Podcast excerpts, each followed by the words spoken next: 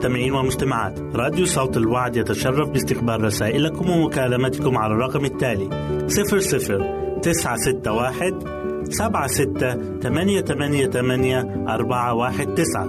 نشكركم ونتمنى التواصل معكم. والسلام علينا وعليكم.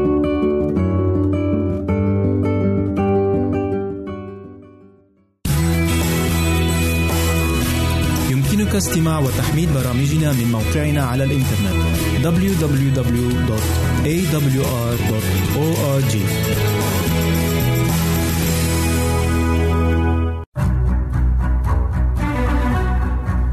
أعزائي المستمعين والمستمعات تتشرف راديو صوت الوعد باستقبال أي مقترحات أو استفسارات عبر البريد الإلكتروني التالي راديو في مرة أخرى بالحروف المتقطعة R A D I O at A L شرطة W A A D نقطة تي في والسلام علينا وعليكم.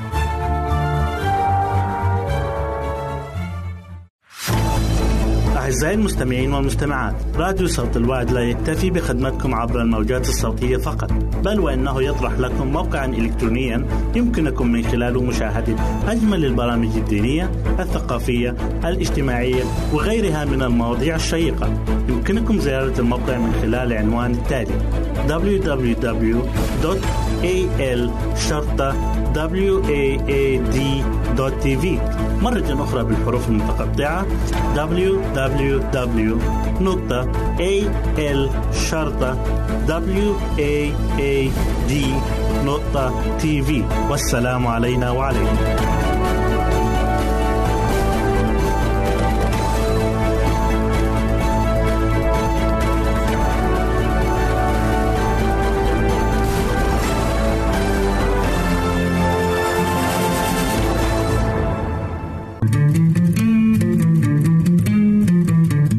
أنتم تستمعون إلى إذاعة صوت الوعي.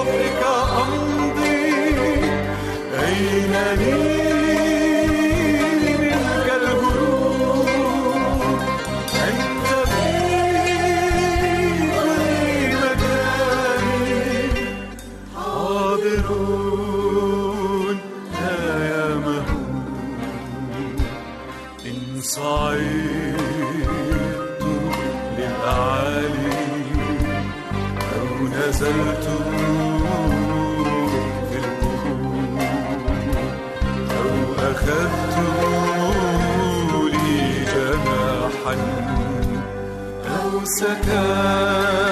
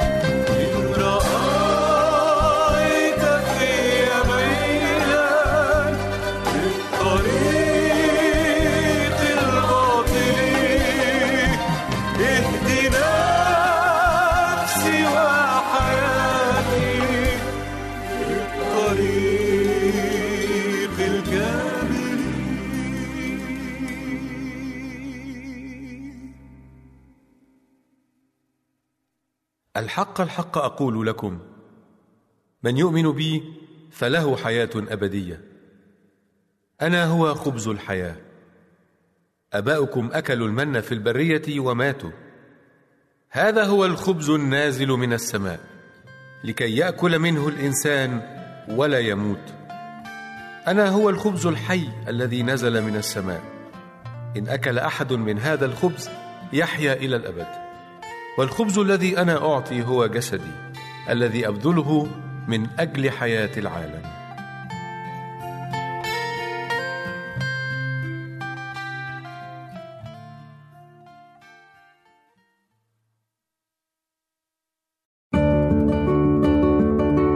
أعزائي المستمعين والمستمعات راديو صوت الوعد يتشرف باستقبال رسائلكم ومكالمتكم على الرقم التالي 00 961 سبعة ستة ثمانية ثمانية ثمانية أربعة واحد تسعة. نشكركم ونتمنى التواصل معكم. والسلام علينا وعليكم.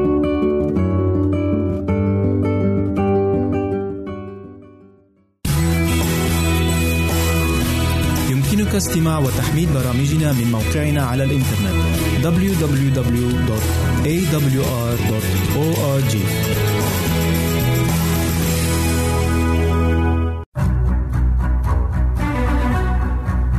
أعزائي المستمعين والمستمعات تتشرف راديو صوت الوعد باستقبال أي مقترحات أو استفسارات عبر البريد الإلكتروني التالي راديو TV مرة أخرى بالحروف المتقطعة R A D I O A L شرطة W A A D نقطة TV والسلام علينا وعليكم. أهلا وسهلا بكم مستمعينا الكرام في كل مكان. يسعدني أن أقدم لكم برنامج أطفالنا زينة حياتنا. وحلقة اليوم سوف نتكلم فيها عن نفسية الطفل وبعض الأمور الأخرى. من الأدلة الهامة على صحة الطفل طبعه الفرح ونفسيته البهجة. فالطفل الصحيح السوي يكون فرح المزاج مسرورا. فإذا كان طعامه متوازن التركيب ويتمتع بالهواء النقي ونور الشمس والماء البارد ويسير في حياته حسب برنامج منظم فإن ذلك يؤمن له هذا المزاج الفرح. ولا شيء يزعج الطفل ويشوش أعصابه أكثر من التشويش في سير حياته. فلا يعرف ماذا يأتيه في الساعة التالية أو الغد.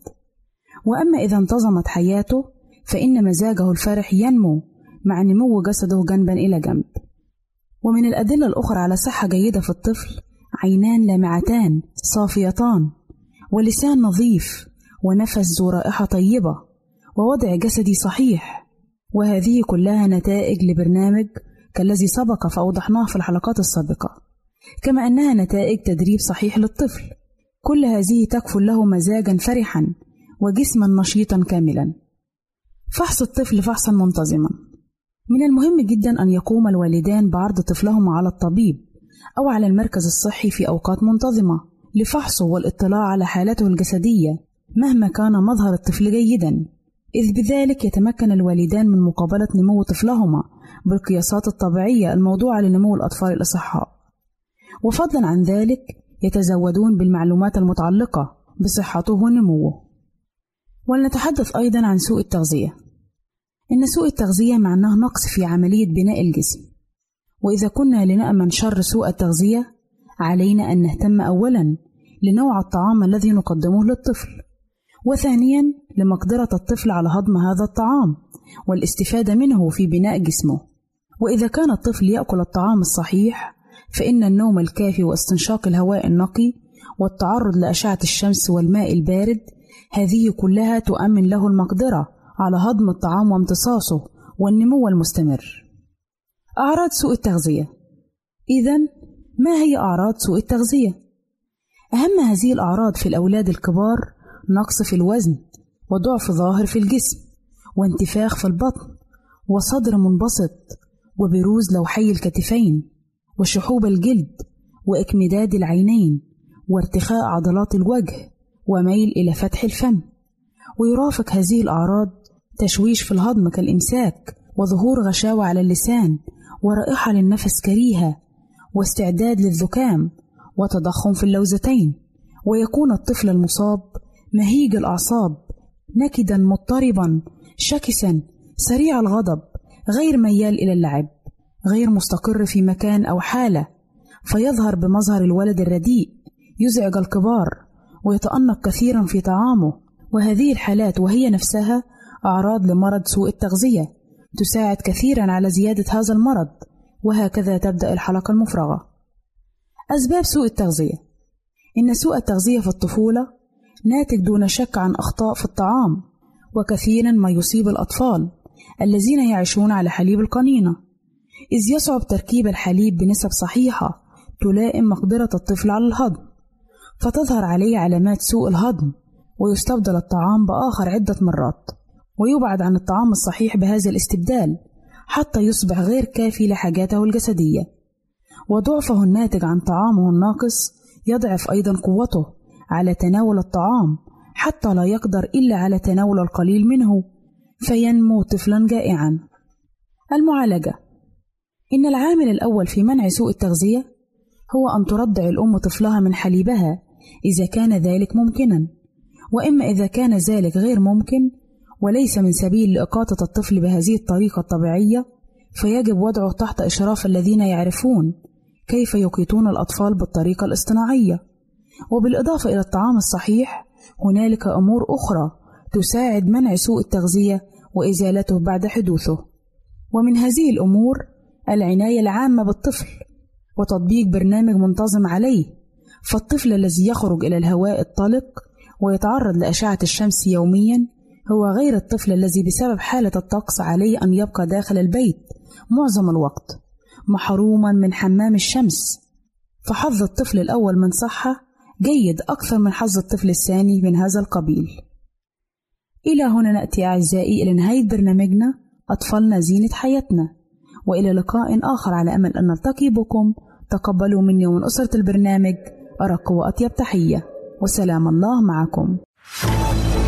أعزائي المستمعين والمستمعات راديو صوت الوعد لا يكتفي بخدمتكم عبر الموجات الصوتية فقط بل وإنه يطرح لكم موقعا إلكترونيا يمكنكم من خلاله مشاهدة أجمل البرامج الدينية الثقافية الاجتماعية وغيرها من المواضيع الشيقة.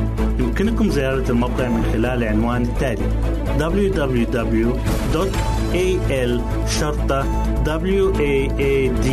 www.al-waad.tv مرة أخرى بالحروف المتقطعة. www.al-waad.tv والسلام علينا وعليكم.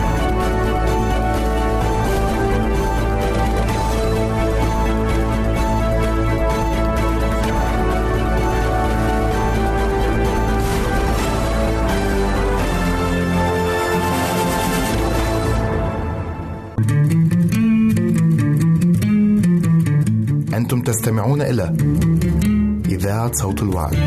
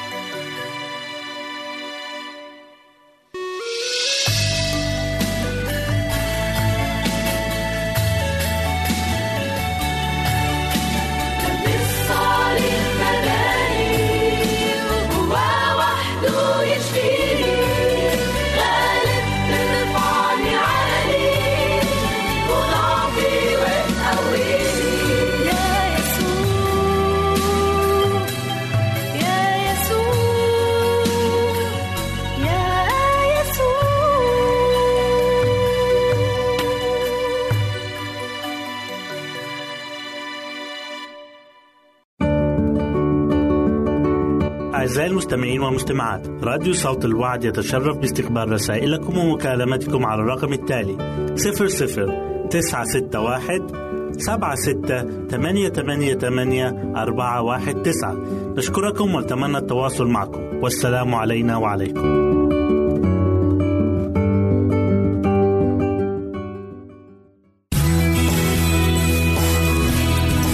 استماع وتحميل برامجنا من موقعنا على الإنترنت www.awr.org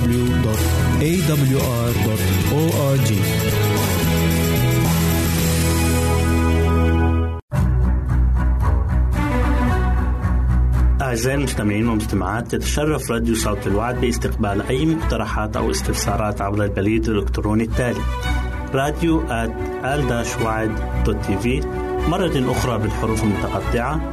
R A D I O at A L شرطة W A A D نقطة تي في والسلام علينا وعليكم.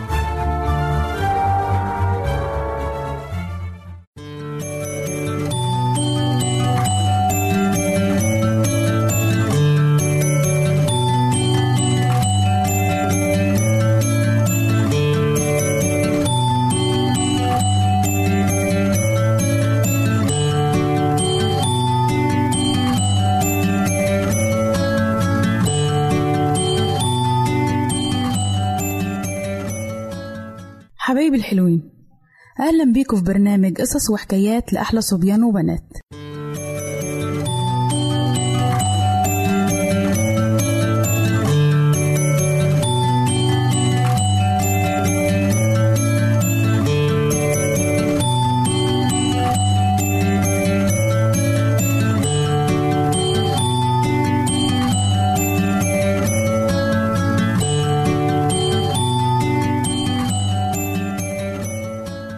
قصتنا النهاردة بعنوان الآنسة شكوى وده مش الاسم الحقيقي للبنت اللي هكلمكم عنها. أنا مش عايز أذكر اسمها الحقيقي عشان أكيد هي لو سمعت هتغضب مني وهتزعل. لكن اللقب ده اداهولها أبوها لسبب طبعا أنتوا عارفينه أعتقد. فالآنسة شكوى هي عبارة عن مجموعة تذمرات وشكاوي مع إن مفيش سبب لكده لأنها نشأت في عيلة طيبة وفي بيت جميل مع باباها ومامتها وأخوها الصغير. وما كانش بينقصها أي حاجة.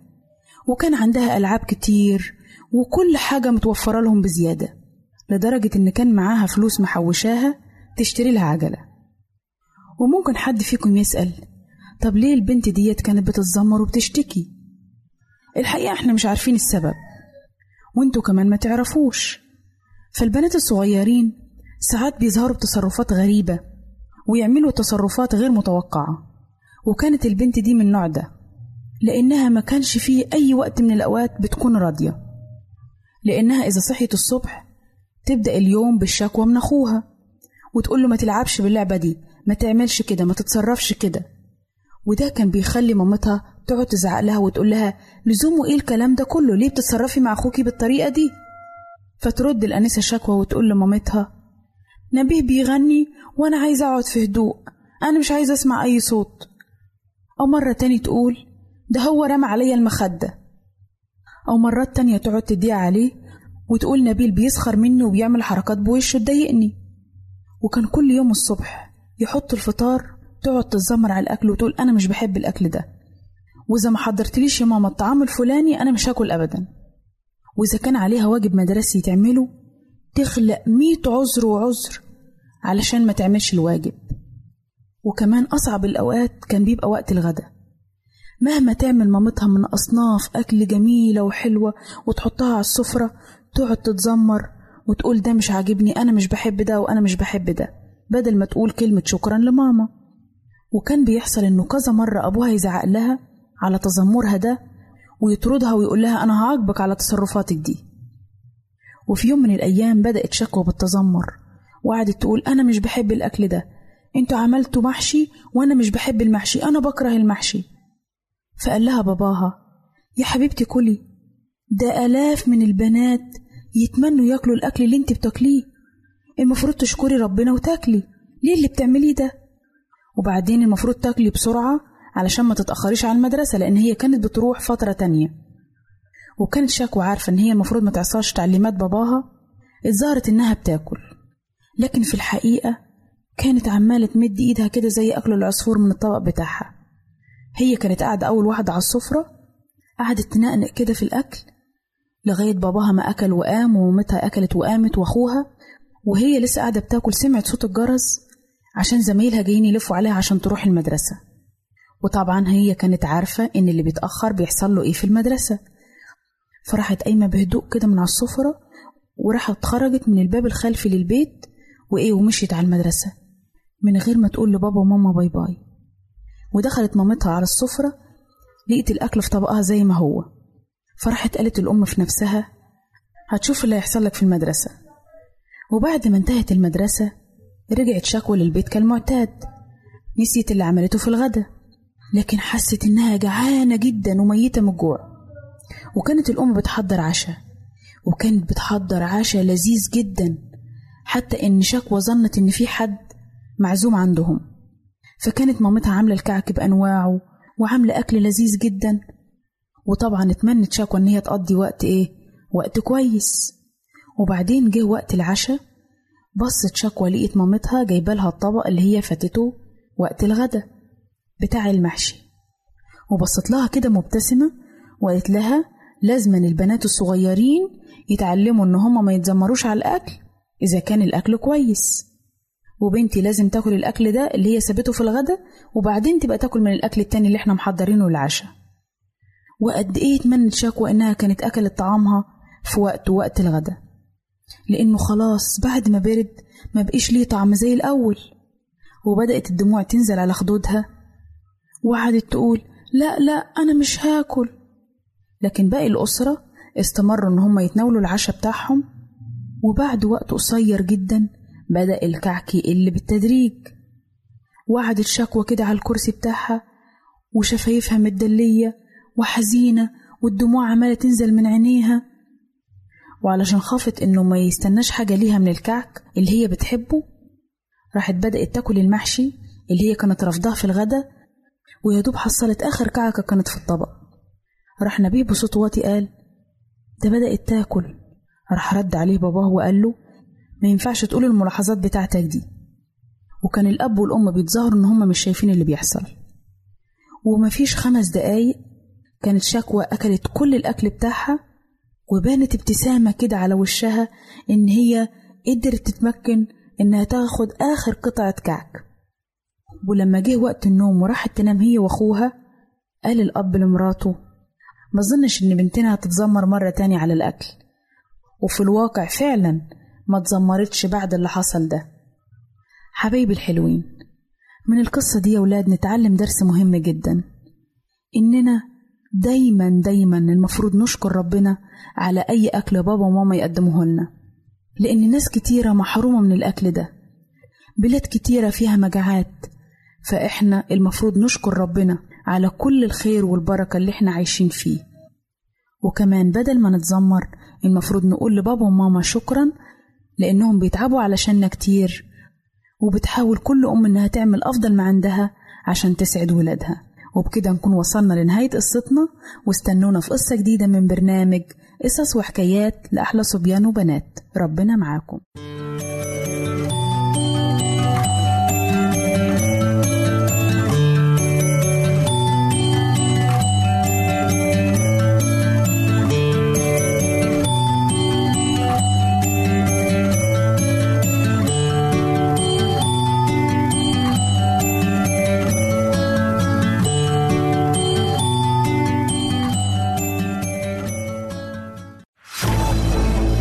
المستمعين والمستمعات. راديو صوت الوعد لا يكتفي بخدمتكم عبر الموجات الصوتية فقط بل وإنه يطرح لكم موقعا إلكترونيا يمكنكم من خلاله مشاهدة أجمل البرامج الدينية الثقافية الاجتماعية وغيرها من المواضيع الشيقة. يمكنكم زيارة الموقع من خلال العنوان التالي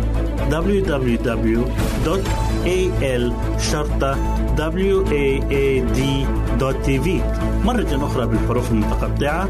Www.al-waad.tv والسلام علينا وعليكم.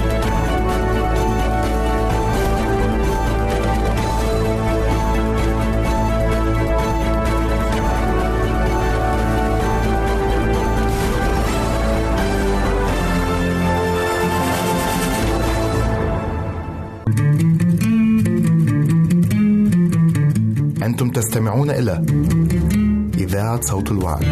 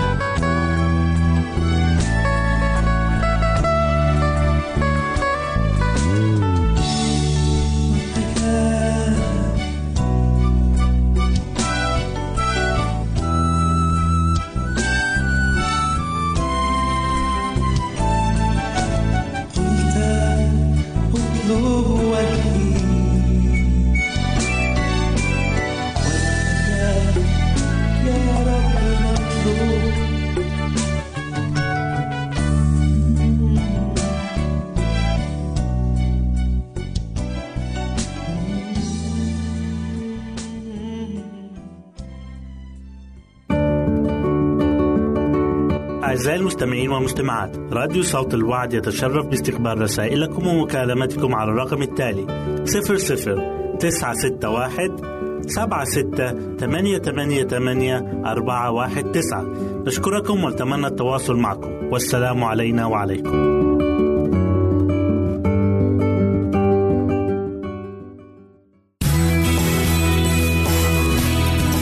استماع وتحميل برامجنا من موقعنا على الإنترنت www.awr.org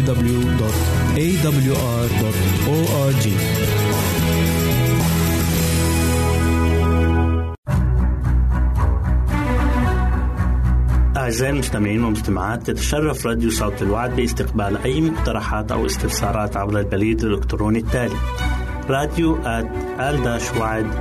في مرة أخرى بالحروف المتقطعة R A D I O at A L شرطة W A A D نقطة تي في والسلام علينا وعليكم. مستمعينا الأفاضل أهلا ومرحبا بكم في برنامجكم العائلي المفضل بيتي جنتي والذي تتناول فيه الدكتورة منى بعض الأمور المتعلقة بالعائلات والأطفال وكيفية العمل على توطيد أواصر الصداقة والوحدة والألفة بين كافة أفراد العائلة الواحدة. أيتها الأم المستمعة هل يتمسك بك أحد أطفالك دائما ولا يدعك تذهبين إلى أي مكان في البيت إلا وهو ماسك بهدب ثوبك؟ فهو لا يتركك حتى إن أردت دخول الحمام. إذا كان هذا هو حالك فهناك رجاء. إنه لأمر محبط عندما يبدو الأطفال في حال من عدم الأمان فيتمسكون بالأب أو بالأم باحتياج شديد ولا يدعونهما وشأنهما. فإذا كان لك أيتها الأم العزيزة طفل متقلقل وغير مستقر فستجدين كل فائدة من نصيحة الدكتورة منى في حلقة اليوم بعنوان التعامل مع عدم الشعور بالأمان. تصاب العديد من الأمهات بالحيرة والارتباك بسبب أطفالهن الصغار الذين لا يتركونهن ولا ثانية واحدة. ويقول بعض الناس أن أفضل حل لهذه المعضلة هو أن تبدأ الأم في زمن مبكر بتعريف الأطفال على الغرباء من خارج دائرة العائلة بينما يقترح غيرهم أن تأخذ الأم طفلها إلى أماكن جديدة حتى يعتاد على التغيير. ولكن مثل هذه الاقتراحات قد تكون هي عكس ما يحتاجه الطفل تماما في ذلك الوقت بالذات. وسأشرح لكم ذلك بسرد قصة فاروق. ولو كان فاروق بطبعه خجولا ومنطويا لما قلقت الأم بشأنه كثيرا ولكن أظهر فاروق هذا الطبع بعد أن وصل الثالثة من عمره وكان قبل ذلك مرحا يحب الغرباء ويألف لهم بسرعة. وفي الوقت الذي بدأ فاروق يذهب إلى الحضانة بصحبة غيره من الأطفال أخذ تصرفه يتغير. فبينما كان غيره من الأطفال يستمتعون بصحبة بعضهم بعضا انطوى فاروق على نفسه وأبدى تصرفا أصغر بكثير من عمره. وفي البيت كان يبكي كلما احتجبت أمه عن نظره. ولم يعد يستمتع حتى بالبرنامج الخاص بالأطفال في الكنيسة. وكان يبدي شعورا بالاحتياج الشديد عندما تدعو أمه إحدى السيدات لتهتم به في البيت. وحتى تواجده مع شقيقته الأكبر سنا لم يساعده كثيرا إذ كان دائما يصر على وجود والدته أو والده إلى جانبه على الدوام دون أي شخص آخر. في هذه المرحلة من القصة استدعاني والد فاروق كي يطلب نصيحتي بوصف طبيبة العائلة. فطلبت منه أن يسرد علي الحوادث الرئيسة في حياة ابنه فاروق خلال السنة المنصرمة. وهاكم ما حدث. كانت الأمور في بيت فاروق غير مستقرة. فقبل ذلك بتسعة شهور كانت عائلته قد انتقلت من منزلهم الذي عرفه فاروق واعتاد عليه منذ ولادته وذهبوا إلى الفلبين لمدة ثلاثة شهور حيث كان الأب يعمل في فرع جديد للشركة. انتقل إليه وفقا لتعليمات الإدارة التي أرادت الاستفادة بخبرته في فرعها الجديد. وكان فاروق في ذلك الوقت يبلغ الثانية من عمره. وبدا عليه أنه استطاع أن يتكيف بنجاح مع محيطه الجديد. وبعد انقضاء الشهور الثلاثة سافرت العائلة في جولة لزيارة عدة دول قبل أن يعودوا إلى وطنهم. وخلال الأشهر الأخيرة كانوا يستقبلون العديد من الزوار في منزلهم.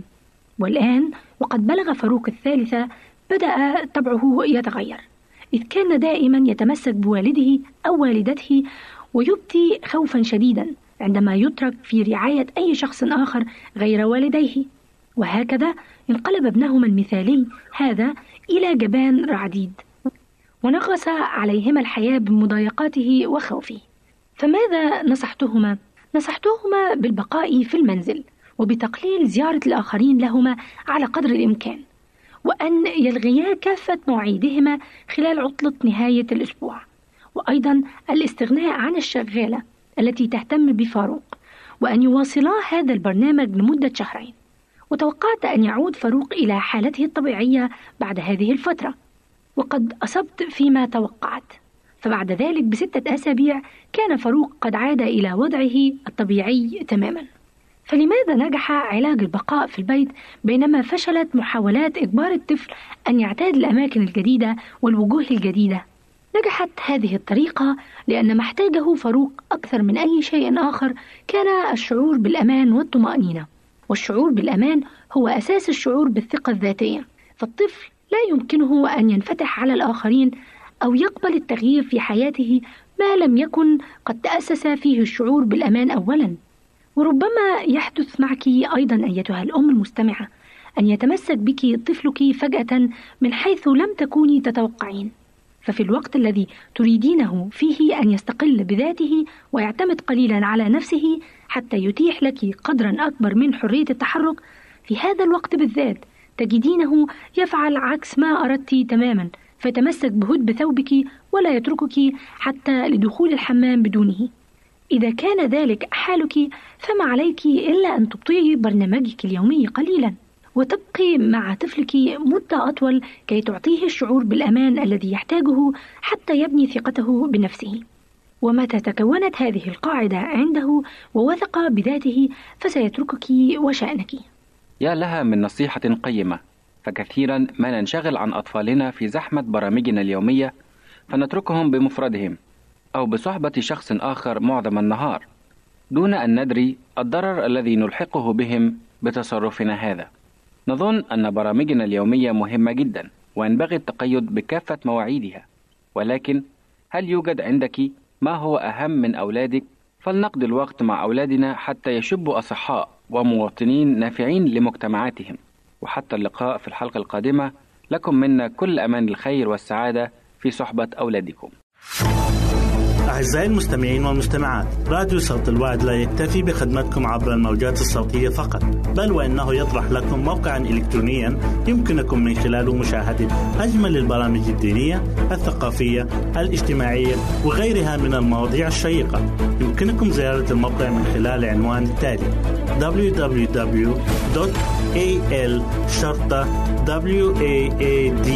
www.al-waad.tv مرة أخرى بالحروف المتقطعة. Www.al-waad.tv والسلام علينا وعليكم.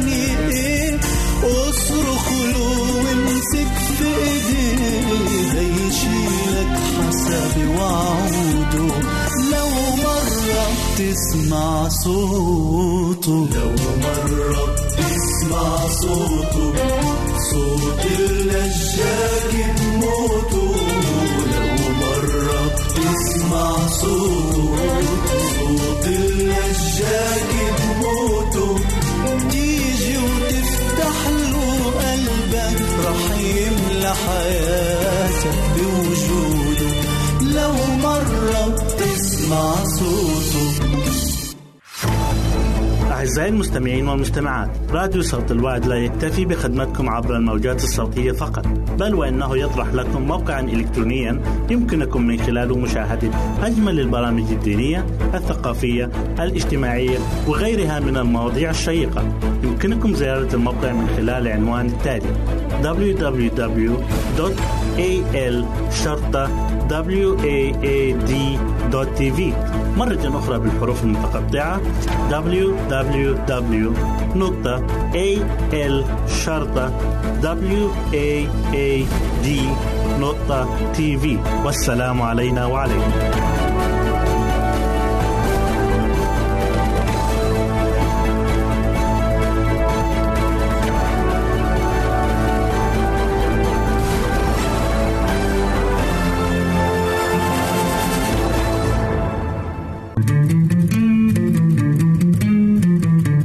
أنتم تستمعون إلى إذاعة صوت الوعد.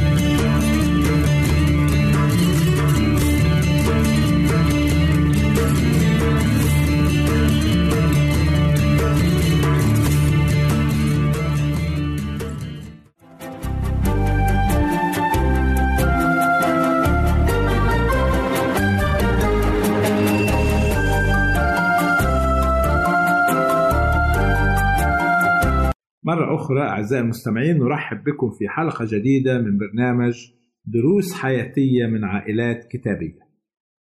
تكلمنا سابقا عن سبب الشر في الأرض أيام آه، شيس وأيام قايين كيف أن هذا النسل الصالح اختلط بالنسل الشرير وهذا ما جلب نسل وجب على الله أن يجلب الطوفان على الأرض والآن نعرف أن أبونا آدم هو الشخص الوحيد الذي اختبر الحياة المقدسة السعيدة في الجنة قبل الخطية كما اختبر حياة الشقاء والألم بعد دخول الخطية فهل كان لهذا تأثير على تربيته وتنشئته لأولاده وأحفاده من بعده؟ كما قلنا بأن آدم هو الشخص الوحيد الذي عاش حياة القداسة قبل الخطية وحياة الألم بعد الخطية وكما نعرف من الكتاب المقدس أن آدم عاش 930 سنة. وفي هذه الفترة الزمنية الطويلة رأى أحفاده وأحفاد أحفاده وبدأ يعلمهم طريق الرب وعلمهم ضرورة التمسك بشريعة الرب كما علمهم عن التدبير الذي أعده الله لخلاصهم. ولكن للأسف قليلون هم الذين استجابوا لرسالة آدم. ولكن الأغلبية من أولاده وأحفاده رفضوا هذه الإنذارات الهامة. وهذا واضح من الكتاب المقدس عندما نقرأ تكوين الأصحاح الخامس حيث يذكر الكتاب المقدس أن آدم لم ينجب قايين وهابيل وشيس فقط ولكن يذكر الكتاب المقدس أنه ولد بنين وبنات. ولكنه يذكر بعد ذلك اسم شيس فقط الذي هو أيضا بدوره ولد بنين وبنات. ولكن يذكر بعد ذلك اسم أنوش ابنه فقط.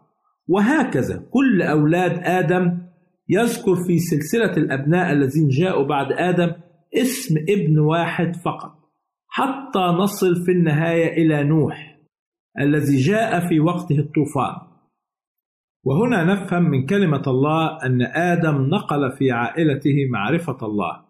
ولكن ابن واحد هو الذي استجاب.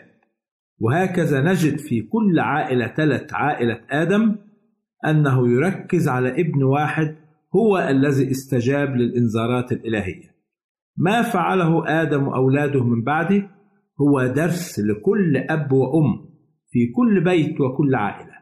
أنه يجب علينا أن نهتم بنقل معرفة الله في بيوتنا لأولادنا وبناتنا حتى وإن كان في الظاهر أن أبناءنا لا يقبلوا الرسالة الإلهية لكن لنا وعد هنا في الكتاب المقدس.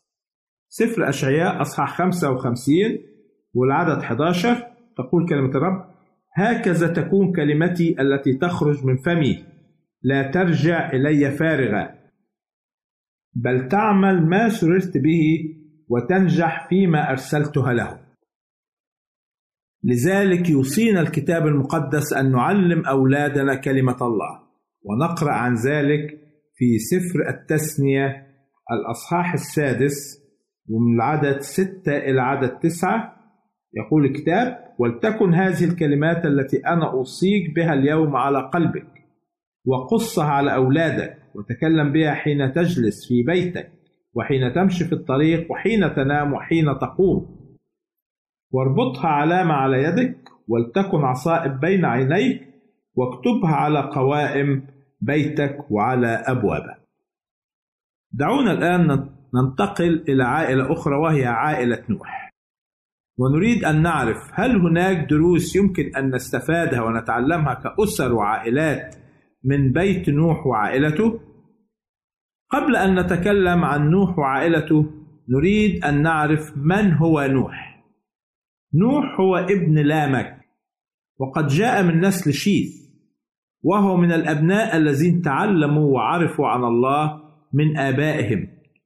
ويذكر الكتاب أن أبوه لامك سماه نوح قائلا هذا يعزينا عن عملنا وتعب أيدينا من قبل الأرض التي لعنها الرب. لأجل هذا معنى اسم نوح يعني راحة. ونعرف من الكتاب المقدس أن نوح عاش في فترة صعبة للغاية حيث كان الشر قد تفشى وازداد إلى درجة أن الله يقول في الكتاب رأى أن شر الإنسان قد كثر في الأرض وأن تصور أفكار قلب الإنسان إنما هو الشرير كل يوم. وهنا نقرأ آيات بعد ذلك توضح إلى أي درجة انتشر الشر وانتشرت الخطية بين الناس حيث يقول الكتاب فحزن الرب أنه عمل الإنسان في الأرض وتأسف في قلبه. ولذلك قرر الرب قائلا أمحو عن وجه الأرض الإنسان الذي خلقته. كل هذه الآيات تظهر إلى أي درجة كان العالم الذي عاش فيه نوح شريرا. ولكن نقرأ في الكتاب المقدس هذه الكلمات. وأما نوح فوجد نعمة في عيني الرب. يمكن هذه الكلمات فيها درس لنا كآباء. فعلى الرغم أن الظروف المحيطة به كانت صعبة إلا أنه ظل أمينا لله. وليس هو فقط بل كما نعرف من كلمة الله أنه هو وأهل بيته أيضا. ظلوا أمناء لله في وسط الظروف المحيطة بهم والتي كانت تدفعهم للشر والتمرد على الله. ويمكن أن تكون حياة نوح كما قلنا درس لنا. إذ كنا نرى أن الشر المحيط بنا كثير إذا كانت حياة معظم الناس المحيطين بنا ضد تعاليم الله وضد وصاياه يوصينا الكتاب المقدس في روميا أصحاح 12 والعدد الثاني ولا تشاكلوا هذا الدهر. سعدت أن أكون معكم أعزائي المستمعين في هذه الحلقة. وأرجو أن تكونوا قد استمتعتم بها وإلى أن ألقاكم في حلقة جديدة. سلام الرب يكون معكم. نرجو التواصل معنا عبر هذه العناوين. للتشات www.al-waad.tv وللرسائل radio at al-waad.tv والاتصال عبر الواتساب 961 76 888 419 961 76 888 419